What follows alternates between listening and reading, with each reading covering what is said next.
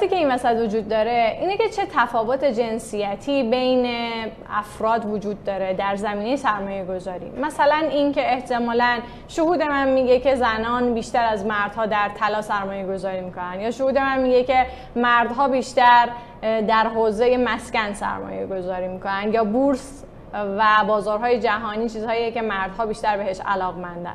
منتها من خیلی برام جای سوال بود که آیا واقعا این تصوری که دارم درست هست یا نیست یه مقدار بررسی کردم و دیدم دست بر غذا یک کار تحقیقاتی در ایران انجام شده در تیر ماه و مرداد ماه یا شاید هم خرداد و تیر همین 99 توسط مرکز افکارسنجی ایرانیان. این نهاد در واقع یک نهاد مطالعاتیه که کارش اینه که یه سری نظرسنجی هایی رو در سطح ملی انجام میده. موضوعاتش هم خیلی مختلفه. یه وقتی راجع کرونا میره مصاحبه می‌گیره و یه وقتی هم راجع بحث سرمایه گذاری و من دیدم که این کار رو انجام دادن. بریم یه سری داده های اینها رو بررسی بکنیم و ببینیم که آیا این تصوری که من داشتم تصور درستی بوده یا نبوده. اگر شما در واقع همکاران من اون تصویر رو نشون بدن ما می‌خوایم ببینیم که مردم ایران ترجیح میدن پسندازهاشون رو چطوری مدیریت بکنن. این نظرسنجی در تاریخ 29 تیر تا 5 مرداد 99 به صورت تلفنی انجام شده در بین 1590 نفر. البته که نمونه نمونه کوچیکی اما به هر حال شاید یه حس کوچیکی به ما بده از اینکه واقعا داره چه اتفاقاتی میفته اگر نگاه بکنید ما یک بار بحث پسنداز رو در ایران بررسی کردیم در سال 98 و الان داده ها دوباره نشون میده که بین 30 درصد تا 40 درصد ایرانیان اصلا پسندازی ندارن. جالبه که ما در دو سال متفاوت که تورم های متفاوتی داریم به همین رقم تقریبا داریم می‌رسیم و این خودش برای ما احتمالا یه نکته مهمی رو در خودش داره. یه مسئله دیگه بحث اینه که در های مختلف رفتار ایرانیان تغییر کرده. یعنی ما در ماه خورداد ماه می‌بینیم که آدم های زیادی ترجیح دادن پولشون رو در بانک بذارن اما در ماه تیر ترجیح دادن بیارن. در بازارهای دیگه بگذارن. شاید به این دلیله که بازارهای موازی شروع کرده به اینکه خیلی جذابتر بشه و آدم ها پولاشون رو از بانک بیرون کشیدن. و نکته مهم اینه که یه تفاوتی واقعا بین مردان و زنان وجود داره. اگر شما نگاه بکنین تقریبا خانوم ها دو برابر آقایون بیشتر در طلا و سکه سرمایه گذاری می‌کنن. یا در بورس تقریبا یک برابر مردان بیشتر سرمایه گذاری می‌کنن. نکته جالب اینه که سرمایه گذاری در زمین و مسکن تقریبا بین زن و مردها یکسان بوده. اما وقتی وارد پسنداز در بانک میشیم می‌بینیم که مردها خیلی خیلی کمتر از زنان پولشون رو در بانک می‌ذارن. و وقتی میریم سراغ این که پسنداز نداریم کدوم یکی از این افراد بیشتر کدوم یکی از این گروه های جنسیتی بیشتر پسنداز داشتن می‌بینیم که مردها بهتر تونستن پسنداز بکنن و زنان پسنداز کمتری دارن. پس در واقع این نشون میده که زنان به سرمایه گذاری در بانک علاقمندترن و من وقتی داشتم جستجو می‌کردم متوجه شدم ما یک کلید ای داریم به نام توانمندسازی مالی زنان. در حالی که اگر ما همین رو سرچ بکنیم می‌بینیم که اصلا چیزی با عنوان توانمندسازی مالی مردان اصلا وجود نداره. به نظر می‌رسه که زنها در کل این فرایند مالی با مشکلات بیشتری مواجهن. و این قضیه واقعا برای من جدیه. یعنی من خانم های زیادی رو دور بر خودم می‌بینم که به لحاظ مالی اصلا توانمند نیستن. و من خیلی برام مهم بود برای اینکه بفهمم که چطوری می‌تونم به این خانم ها بیشتر کمک بکنم. و امروز دعوت کردم از سرکار خانم اخوان. مدرس دانشگاه و کارشناس آکادمی هوش. برای اینکه راجع به این قضیه باهاشون صحبت بکنیم. سرکار خانم سلام و عرض ادب. به برنامه سرمایه گزارش خوش آمدید. سلام خانم موسوی. عرض احترام دارم. خدمت شما و بینندگان عزیز. در خدمتتون هستم. سلامت باشین. خانم اخوان از اینجا شروع بکنیم. اصلا چرا قضیه توانمندسازی مالی زنان اهمیت داره اگه به آدم های دوروبرمون به خصوص تو چند سال اخیر دقت کرده باشیم می‌بینیم که برچسب های جنسیتی در جامعه در حال کمرنگ شدن هست. یعنی خانم ها مثل آقایون توی خیلی از رشته های دانشگاهی تحصیل می‌کنن. مشغول به کار میشن به رده های بالای سازمانی می‌رسن. اما وقتی بحث مباحث مالی و فعالیت خانم ها در امور مالی مطرح میشه از یه جور دیگه ای هست. شاید مهمترین دلیلش این باشه که همیشه یک مرد حامی بوده و امور مالی خانواده و به طبع اون خانوم ها رو حمایت کرده. یک پدر مهربانی بوده یک برادر حامی بوده و یک همسر دلسوز بوده و این که خدایی نکرده یک روزی این حمایت وجود نداشته باشه. بر اساس پژوهش هایی که انجام شده 80 درصد زنانی که در پیری در فقر زندگی می‌کنن در دوره جوانی و میانسالی این وضعیت رو نداشتن. چون علاوه بر اینکه باید در اون بار غم اندوهی که ناشی از جدایی است حامی مالیشون رو تحمل می‌کنن در مورد موضوعات و مسائل مالی تصمیم گیری کنن موضوعات مسائلی که در موردش آموزش ندیدن و احتمالا با چالش مواجه میشن.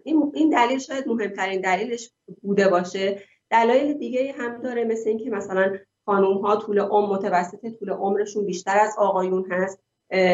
یه چیزی حدود هفت سال و این به این معنا هستش که به منابع مالی بیشتری برای ادامه زندگی احتیاج دارن. خانوم هایی که شاغل هستن در شرایط برابر کاری 25 درصد به صورت میانگین از آقایون کمتر دستمزد دریافت می‌کنن. در کشورهایی که وضعیت بهتر هست مثل نیوزلند این عدد به 8 درصد هم می‌رسه. ولی در مجموع میزان دستمزدی که دریافت می‌کنن برای کار برابر کمتر از آقایون هست. علاقه مند هستن که در کارهایی رو در سازمان ها انجام بدن که الگوهای مشخصی رو داره و این باعث میشه که عموما جزء در پست های در سازمان ها باشن که جزء رده های پایین سازمان هست و, و خدای نکرده اگه شرایط اقتصادی نامناسب باشه در معرض تعدیل نیرو قرار می‌گیرن و اگه باز هم این خانم مادر سرپرست خانواده باشه عموما این چالشی که باش مواجه میشن در حوزه معیشت مسکن و تربیت فرزندان چالش جدی خواهد بود. از دلایل دیگه ای که باز می‌تونیم بهش اشاره بکنیم اینه که هزینه های درمان عموما برای خانوم ها بیشتر از آقایون هست با توجه به اون موضوع طول عمری که بهش اشاره کردیم. نکته دیگه ای که باز می‌تونیم بهش اشاره بکنیم این هستش که در بعضی از خانواده ها می‌بینیم که مراقبت از پدر و مادر سالمند با فرزند دختر هست و اگه اون پدر و مادر برای تامین هزینه های دوران کهنسالیشون فکری نکرده باشن احتمالا بچه ها باید این هزینه رو متقبل بشن و این علاوه بر اون موضوع, موضوع تصمیم گیری بحث تأمین مالی اون دوران هم مطرح هستش.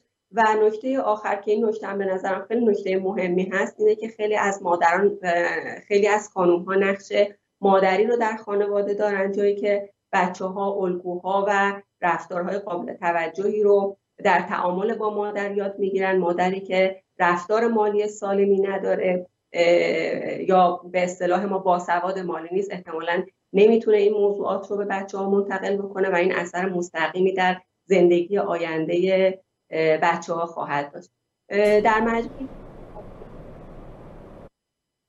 ما رو به این سمت و سو می‌بره که در جهت توانمندسازی خانم ها در حوزه مالی اقداماتی رو انجام بدیم. یعنی در واقع ما تقابل دوتا جنس رو نداریم. یعنی تقابل مرد و زن نیست. این خطری هست. بی سوادی مالی یا کم سوادی مالی خطری هست که متاسفانه میلیون ها زن رو در کشور تهدید می‌کنه و عموما ما فکر می‌کنیم اتفاقات بد برای بقیه میفته و متاسفانه اگه برای اون روز آماده نباشیم با چالش های جدی مواجه خواهیم شد. یکی از موضوعاتی که شما اشاره کردین بحث دستمزدهایی که خانم ها و آقایون می‌گیرن. حالا تو اون داده هایی که من قبل از صحبت با شما بررسی کردم این بود که حدود 36 درصد از مردان گفته بودن من پس انداز ندارم. اما در مورد زنان این رقم حدود 42 درصد بود. شاید یکی از دلایلش اینه که اصلا خانم ها به طور کلی دستمزدهای کمتری دریافت می‌کنن و عملا چیزی باقی نمیمونه که بخوان پس اندازش بکنن اینطوری بگیم خب یکی از بله. موضوعات دیگه ای که خیلی برای من مهمه اینه که بحث وقتی ما صحبت از توانمندسازی مالی زنان می‌کنیم این توی ذهنمون میاد که خانم ها رو بفرستیم سر کار. خانم ها نباید تو خونه بشینن و برن کار بکنن. و من خانم های بسیاری رو می‌دونم که این معذبشون می‌کنه. اونها در از در خونه بودن لذت می‌برن و انتخاب کردن آگاهانه که در خونه باشن. من می‌خوام بدونم وقتی ما راجع به توانمندسازی مالی زنان صحبت می‌کنیم آیا منظورمون اینه که فقط برن یه شغل داشته باشن یا منظورمون چیز دیگه ایه؟ خیلی سوال خوبی پرسیدین. بر اساس تحقیقاتی که در دنیا انجام شده ارتباط مستقیم وجود داره بین سواد مالی خانم ها شاغل بودنشون سطح تحصیلاتشون سطح درآمدشون سطح درآمد خانوادهشون و سنشون.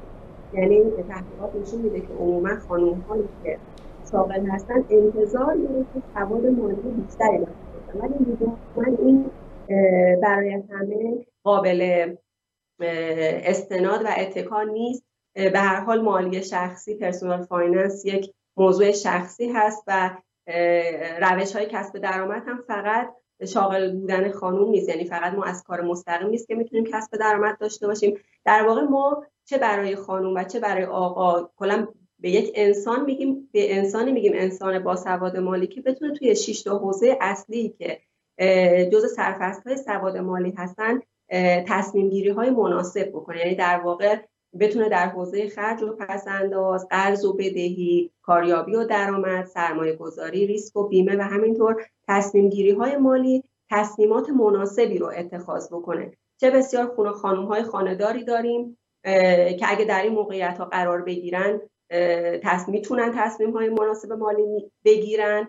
از بیمه های مناسب استفاده می‌کنن سرمایه گذاری خوبی رو انجام دادن درآمدهای غیر فعالی برای خودشون ایجاد کردن و چه بسیار خانوم های شاغلی داریم که در واقع بعد از دریافت حقوق در چند روز ابتدایی ما خب کلش رو صرف هزینه ها می‌کنن و چیزی باقی نمیمونه.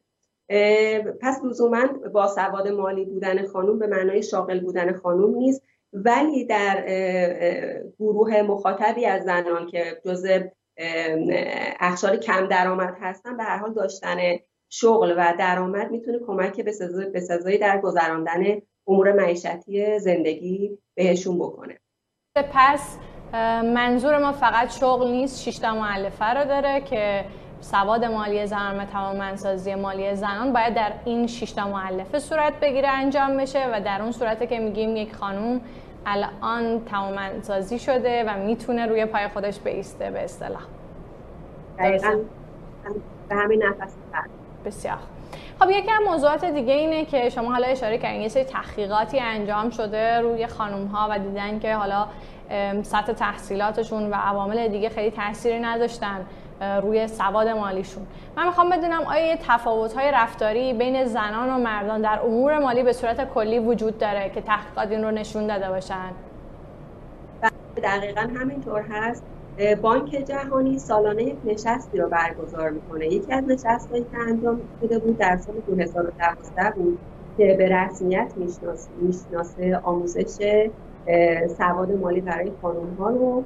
و یک معمولیت میده به OECD و ازش شاید بگید که OECD در واقع یک نهاد بین المللیه که تو حوزه سیاست گذاری فعالیت می‌کنه و بله، در واقع بله. سعی می‌کنه که در کشورهای در حال توسعه یه سری اقداماتی رو برای توانمند کردن اون کشور و مردم اون کشور انجام بده. بله؟ دقیقاً. نتایجی که به دست میاد یعنی سال آینده که گزارش رو ارائه می‌کنن نتایجی به دست میاد که نتایج جالب توجه هست.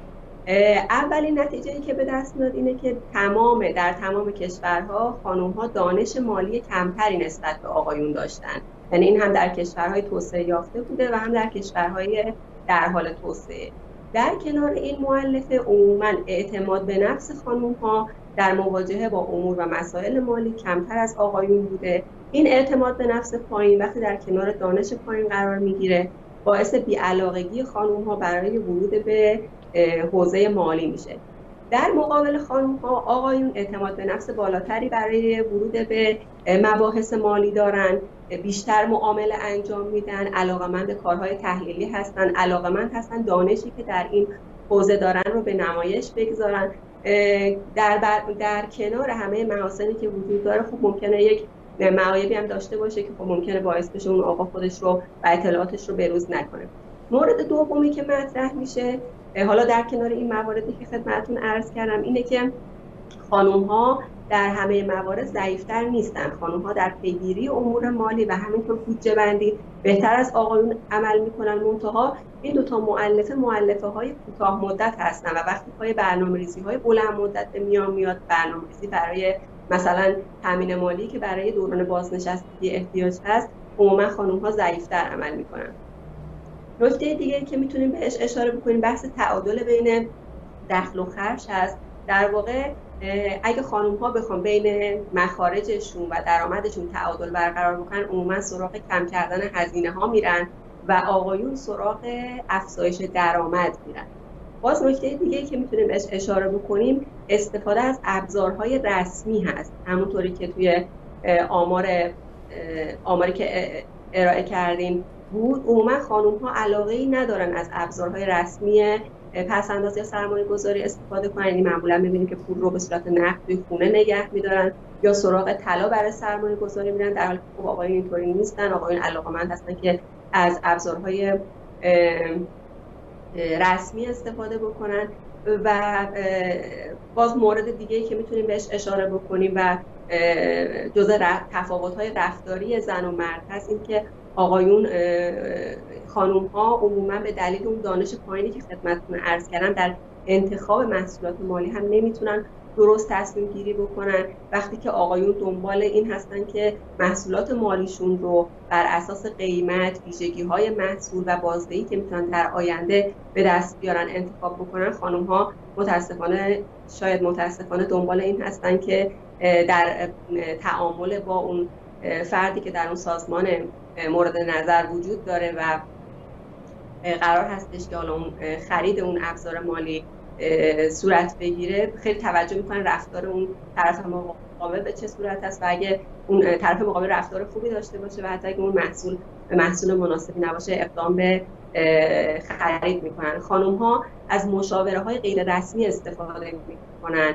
می‌بینم ببینم مثلا در اعضای خانواده چی کار می‌کنن فامیل و آشنایان چی کار می‌کنن در حالی که آقایون اینجوری نیستن آقایون خیلی علاقمند هستن از مشاورهای رسمی استفاده بکنن. باز مورد دیگه ای که میشه بهش اشاره کردیم که خیلی از خانوم ها خدمات و کارهایی رو که می‌تونن ارائه بکنن رو رایگان در اختیار بقیه قرار میدن و در حالی که آقایون خیلی مسلط بابت خدمت و حالا کارهایی که ارائه می‌کنن علاقمند هستن و درخواست می‌کنن که حق و زحمه دریافت کنن اینها از مهمترین تفاوت های رفتاری هستش که خانم و آقا در مواجهه با امور مالی دارن. من فکر کنم واقعا حالا نه به این دلیل که من خانومم دارم این حرف رو می‌زنم ولی من فکر کنم یکی از مشکلاتی که واقعا جامعه ما و بقیه جوامع دارن بحث کلیشه های جنسیتیه. یعنی اینکه یک مردی داوطلبانه میگه که من بذار حساب کتاب رو بکنم بعد نفر دوم میگه خب چرا من همچین کار رو نسپارم به کس دیگه وقتی کسی دیگه هست اجازه بدم اون کار رو انجام بده. من می‌خوام بگم این رفتار خیلی هم غیر عقلانی نیست. ما وقتی یه نفر رو داریم که خیلی داوطلبانه خودش می‌خواد حساب کتاب بکنه خب این کار رو بهش میسپاریم دیگه درسته؟ ولی خب متاسفانه یه سری هزینه هایی هم داره که اینجوری خانم ها عقب میفتن و نمی‌تونن جلو برن. یا مثلا بحث همین پیگیری مالی کوتاه مدت که شما گفتید بحث جدیه. وقتی یک خانمی می‌تونه در مدیریت هزینه ها بهتر باشه چرا این کار به خانم سپرده نشه؟ چرا ما خیلی اصرار داریم برای اینکه کارهای مالی رو مردها انجام بدن و خانم‌ها کنار وایسن و فقط تماشا بکنن. این میشه که با یه سری اتفاقات بد مواجه میشن و خانم‌ها همیشه وقتی استقلال مالی نداشته باشن یه پله از آقایون عقبترن و به نظرم اینجا قضیه سواد مالی پس خیلی اهمیت پیدا می‌کنه. پس این تفاوت ها این که یه خانومی میره و می‌خواد برای دستمزد یه دستمزد رو در واقع پیشنهاد بده. همیشه اینجا یه سوال وجود داره که خودش رو یه مقدار پایینتر از اون چیزی که واقعا هست می‌بینه. این در مورد همه خانم ها حتما صادق نیست اما به نظر می‌رسه که در جوامع خیلی رایجه و خب واقعا بحث عزت نفس خانم ها یه سری مسائلیه که باید حتما بهش پرداخته بشه. من می‌خوام بدونم که در مجموع اگر همین الان خانم های زیادی دور ما باشن که ما بهشون بخوایم یه سری توصیه های کوچیک بکنیم بخوایم یه سری کمک کمک های کوچیکی بهشون بکنیم. اون کمک ها چیان؟ چطوری می‌تونیم راهنماییشون بکنیم برای اینکه توانمند بشن به لحاظ مالی و بعد از اون بتونن به یه سری چیزهایی که دوست دارن برسن چیزهایی که فقط به خاطر اینکه توانمند نبودن تا الان سراغش نرفتن. حل این مسئله ای که راجبش صحبت کردیم شاید راهکارهای پیچیده ای نداره. ولی به استمرار احتیاج داره. توصیه که میشه اینه که مثلا روزی یک اصطلاح مالی یاد بگیریم. با مفهوم یک اصطلاح مالی روزانه آشنا بشیم. یک یا دو تا سایت خبری خبری داشته باشیم هم در حوزه مثلا اقتصادی و هم در حوزه سیاسی و روزانه اینها رو مطالعه کنیم. خانم اخوان بیایم یه کمی عملیاتی تهش بکنیم. مثلا شما میگید یکی دو تا اصطلاح مالی رو هر روز یاد بگیرن. شاید شما اگر بتونید یه چند مورد رو برای ما مثال بزنید بعد از اون آدم ها بتونن اون کلید واژه ها رو پیدا بکنن برای اینکه اون مسیر و اون خط رو ادامه بدن. میشه لطفا چند مورد از اینها رو مثال بزنید؟ مثلا بورس چیه؟ سرمایه گذاری چیه؟ ما در سرمایه گذاری با چه ریسکایی مواجه هستیم؟ ریسک تورم چیه؟ ریسک از دست دادن اصل سرمایه چیه؟ فرابورس با بورس چه تفاوتی داره؟ نقد شوندگی چیه؟ آیا مثلا صندوق استراری چیه؟ پسنداز و سرمایه گذاری چه تفاوتی با هم داره؟ اصطلاحاتی که اصطلاحات رایج هستن. چیه؟ یعنی عموما اصطلاحاتی هستن که شاید ما فکر می‌کنیم یعنی انقدر تکرار شدن ما فکر می‌کنیم با مفاهیمشون آشنایی داریم در حالی که واقعا ممکنه اون مفهوم رو به صورت درست ندونیم. بله. و بهره مرکب مثلا چیه؟ سود ما به چی میگیم ثروت خالص چیه؟ فرقش با درآمد چیه؟ یعنی کلماتی هستن که احتمالا خیلی زیاد هم تکرار شدن. اگه مفاهیم درست اینها رو باش آشنایی داشته باشیم و روزانه مثلا یک نیم ساعتی وقت بذاریم و اخبار رو دنبال کنیم. حالا اگه مثلا یادگیری روزانه این کلمات هم مشکل هست انتهای هر هفته یا مثلا هر دو روز یک بار. و مطمئن باشیم بعد از سه ماه یا چهار ماه دایره واژگانی که ما از علم مالی می‌دونیم خیلی زیاد شده. اخبار رو که دنبال می‌کنیم کار سیاسی اقتصادی که دنبال می‌کنیم رنگ و بوی دیگه ای به خودش می‌گیره. بله. و در واقع ما وارد ما رو با خودش وارد یک مسیری می‌کنه. کم کم به ما جرأت میده تو تصمیم هایی که در خانواده گرفته میشه مشارکت بکنیم. درست هستش که اگه یه کسی باشه این حساب کتاب رو انجام بده کار ما رو راحت می‌کنه و کلا عموما مغز انسان ها به یک سمت تمایل داره حرکت کنه که کار راحت رو انجام بده. ولی این راحتی با خودش مخاطراتی به همراه داره و ممکنه اون موقع که به درد سر میفتیم واقعا کسی نباشه که بتونیم کمکش حساب بکنیم. نکته بعدی که باز می‌خواستم خدمتتون ارز کنم که با فنون مذاکره آشنا بشیم به خصوص برای خانم های شاغل در محیط کار خیلی می‌تونه بهشون کمک بکنه. یعنی احتمالا یک سری از چالش هایی که در محیط کار وجود داره رو با یادگیری فنون مذاکره می‌تونن پشت سر بگذارن. بازم اینجا من می‌خوام یه ذره دوباره دقیق تر بگیم. ما وقتی راجع به فرون مذاکره صحبت می‌کنیم یعنی فرد چه مهارتی رو داشته باشه؟ بتونه در چه چیزی مذاکره بکنم برای خرید و فروش این مذاکره برای یه توافق مالیه. دقیقا منظور اون چیه؟ برای همه این مواردی که شما فرمودین. عموما خانم ها از مرخصی استفاده نمی کنن عموما خانم ها با درخواست کردن با مطالبه گر بودن مشکل دارن. و این افزایش حقوق مشکل دارن. از اینکه بخوان در مورد حقوقشون سطح کاری که در سازمانی که مشغول کار هستن صحبت بکنن اون احتمالا یعنی خیلی از افرادی هستن که این مشکلات رو دارن. این باعث میشه که حالا تکنیک هایی که آموزش میدن باعث میشه که این مطالبه گری اتفاق میفته و احتمالا کار راحت تر میشه. کاری که آقایون شاید خیلی راحت از پس انجام دادنش بر بیان. عموما هر کاری با تمرین کردن و تکرار کردن راحت میشه. احتمالا در روزهای اول راحت نخواهد بود. شاید اشتباهات صورت بگیره شاید منظور اونطور که باید رسونده بشه رسونده نشه. ولی خب به هر حال به هر حال بعد از گذشته یک مدت زمانی و انجام چند باره این کارها به حال این مهارت هم مثل بقیه مهارت ها به دست میاد. درسته. نکته بعدی که داشتم خدمتون عرض می‌کردم اینه که در خانواده همونقدر که به آموزش مسائل به پسر بچه ها توجه می‌کنیم به دختر بچه ها هم توجه بکنیم درست هستش که حالا به خاطر اون نگرشی که در جامعه ما وجود داره و عموما این دید وجود داره که خب به حال پسر بچه ها وقتی بزرگ میشن باید مسئولیت امور مالی خانواده رو بر دوش بکشن و کار مناسبی باید بکنن تحصیلات خوبی باید داشته باشن. این دید رو نسبت به دختر بچه ها هم داشته باشیم. و هر چقدر که بگذریم شکافی که وجود داره کمتر میشه و عموما برای آیندگان کار راحتتر خواهد شد. شاهد برابری خانم ها و آقایون باشیم. درسته؟